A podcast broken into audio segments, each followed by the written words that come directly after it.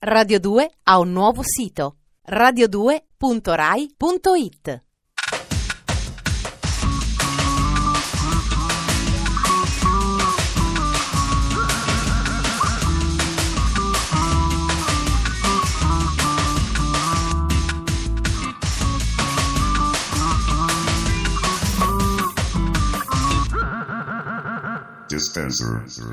Buonasera e benvenuti al varietà merceologico che sconvolge le vostre vite di radioascoltatori con la sua pertinacia inarrestabile. Dispenser, un nome che spesso mi fa pensare al comodo applicatore, un oggetto di cui a quest'ora non intendo parlare. Comunque sia, io sono Ferrato, state ascoltando Radio due e il tutto va a cominciare tra poco, pochissimo. Ora, sommario.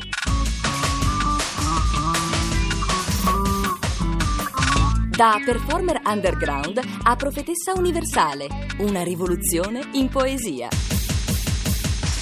Come vivere meglio, i problemi del mondo moderno risolti dagli inventori. Auguri Ninja Tune, dieci anni di elettronica zen. Un mostro sacro. Chi conosce ama la storia della musica americana, della controcultura americana, delle donne con una D maiuscola grossa come un palazzo di sei piani, conosce Patti Smith. Tra le altre cose è una delle migliori amiche di Michael Stipe, il cantante dei Ram, e canta una canzone semplicissima che io adoro e si intitola People Have the Power, la gente ha il potere.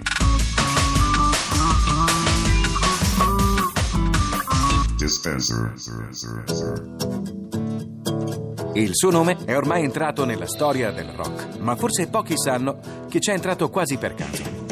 Patricia Lee Smith, in arte Patti Smith, quando giunse a New York nel millenovecentosessantasette, all'età di ventuno anni, era assolutamente determinata a diventare un'artista, ma figurativa. Armata di colori e pennelli, voleva fare il suo ingresso nel mondo dell'arte, ma ben presto si rese conto che di fronte alla tela bianca le veniva più spontaneo scrivere che dipingere. Accanto a lei, in questo primo confuso momento di sperimentazione, in tutti i sensi, c'era il suo compagno di allora, il diciannovenne Robert Mappleton, destinato di lì a poco a scoprirsi gay e diventare uno dei fotografi più celebri del mondo. La prima performance di Patti Smith, in qualità di poetessa, avvenne nel settantuno, presso il prestigioso tempio della poesia underground, Saint Mark's Church, e fece subito scalpore. Essere un poeta a New York negli anni settanta era l'attività più cool esistente e in breve Patti, ai suoi reading, poté contare su un pubblico di celebrità formato da nomi quali Andy Warhol, Lou Reed e Alan Ginsberg, nonché dare avvio a una vita sentimentale ricca di partner eccellenti, come il poeta Jim Carroll, il drammaturgo Sam Shepard o il cantante dei Television Tom Verlaine. Durante alcune letture poetiche, Patti cominciò a farsi accompagnare dal chitarrista Lenny Kaye.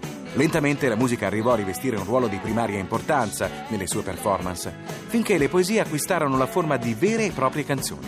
A quel punto, l'etichetta Arista Records le propose un contratto discografico. Il risultato fu un album intitolato Horses, la cui copertina era una foto del vecchio amico Mapplethorpe. L'ingresso nel mondo del rock fu eclatante e il disco vendette allora più di duecentomila copie.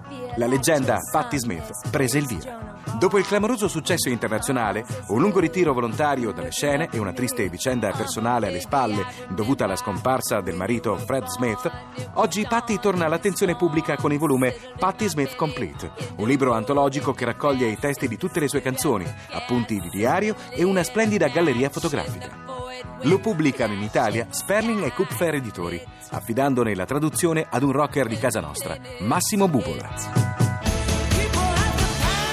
Dalla prima canzone Peace Factory all'ultimo album Peace and Noise, trenta anni di proclami poetici per un'icona generazionale, che persino la scafata diva Courtney Love non ha mai avuto il coraggio di incontrare perché dice di esserne troppo in soggezione. La leggenda è ormai un mito.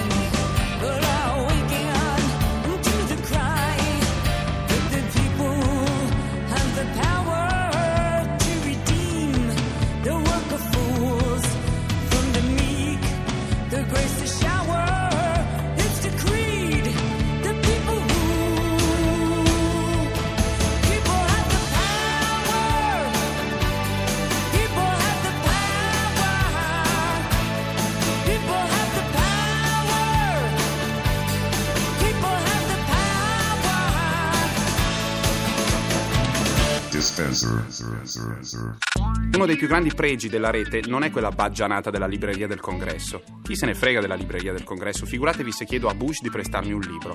Il bello sono i siti personali, quelli che permettono di entrare nella testa degli sconosciuti e vedere cosa hanno da dire. E certe volte hanno da dire cose dell'altro mondo.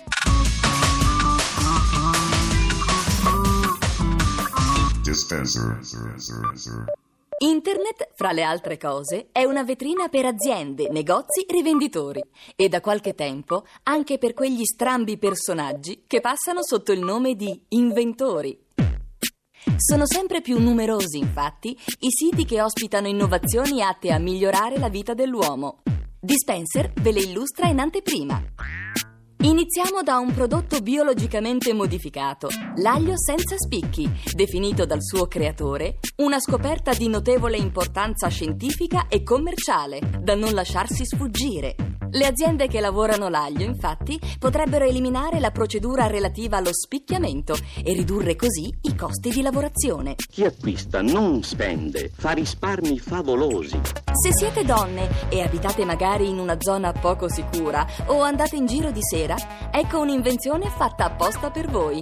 Il tampone antistupro, un morbido accessorio in gomma contenente al suo interno alcune affilatissime punte di acciaio inossidabile. Tempi duri per gli stupratori! Sempre indirizzate alle donne sono le labbra da sera, seducenti protesi in gomma che vi eviteranno il fastidio dei ferri chirurgici e che potrete indossare come un vestito nella tonalità da voi preferita. Per baciare me le devo togliere? Avete sempre pensato che l'incubo ricorrente per un fumatore fosse l'eventualità di un cancro al polmone? Vi sbagliavate. È quello di rimanere senza accendino. Almeno così la pensa l'inventore della sigaretta autoinfiammante, pratico accessorio a strappo che vi permetterà di farvi sempre e comunque una bella fumatina.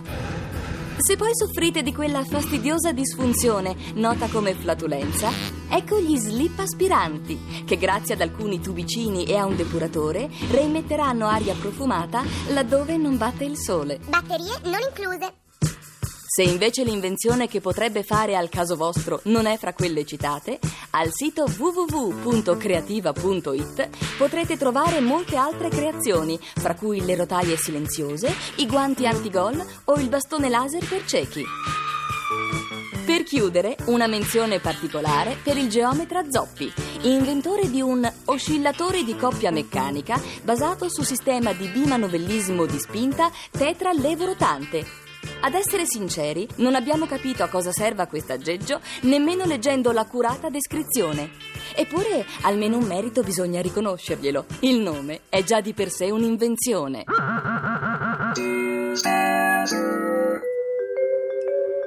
Negli ultimi dieci anni la musica in genere, ma in particolare la musica elettronica, è stata influenzata enormemente da un'etichetta inglese che ha pubblicato i dischi dei migliori D J e smanettoni del campionatore.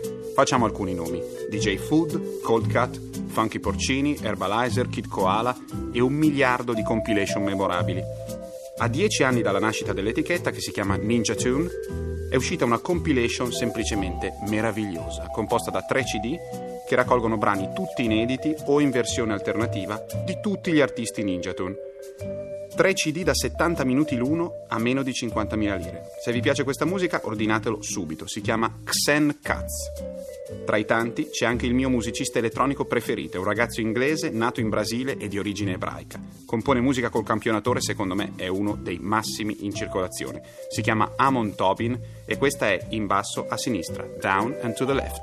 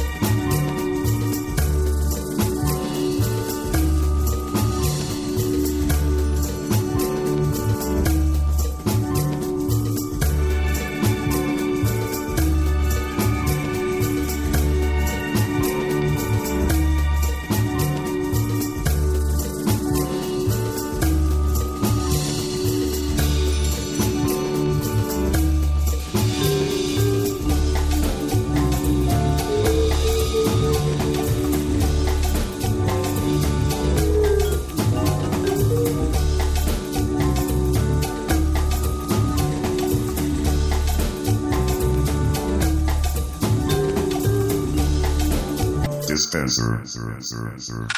Come per ogni cosa più o meno gradevole, dall'amore in riva al mare alla colonscopia, anche per Dispenser questa sera siamo arrivati alla fine. Ferrato vi saluta con i soliti salamelecchi, l'appuntamento è a domani venti e trentasette sempre su Radio due.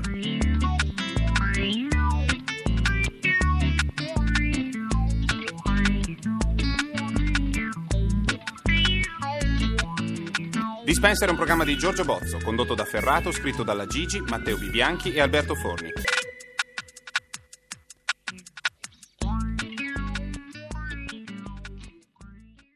Radio due ha un nuovo sito, radio due punto rai punto it.